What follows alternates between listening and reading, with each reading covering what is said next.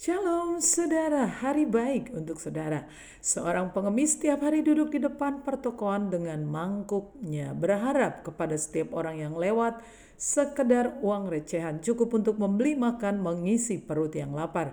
Seorang turis melewati sang pengemis tertarik dengan mangkuknya. Ia menukarnya dengan mangkuk biasa, membayar beberapa dolar. Ketika turis ini memajangnya di rumah, Seorang kolektor tertarik dan membelinya 10 ribu dolar.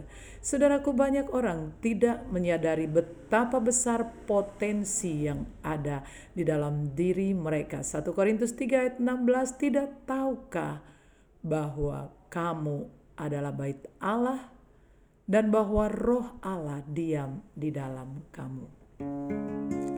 Dia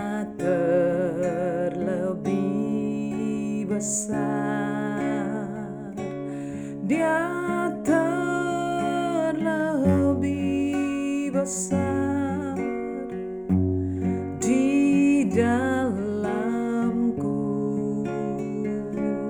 Di dalamku.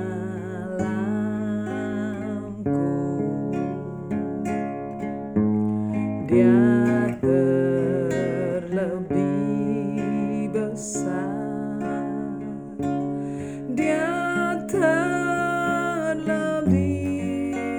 Selamat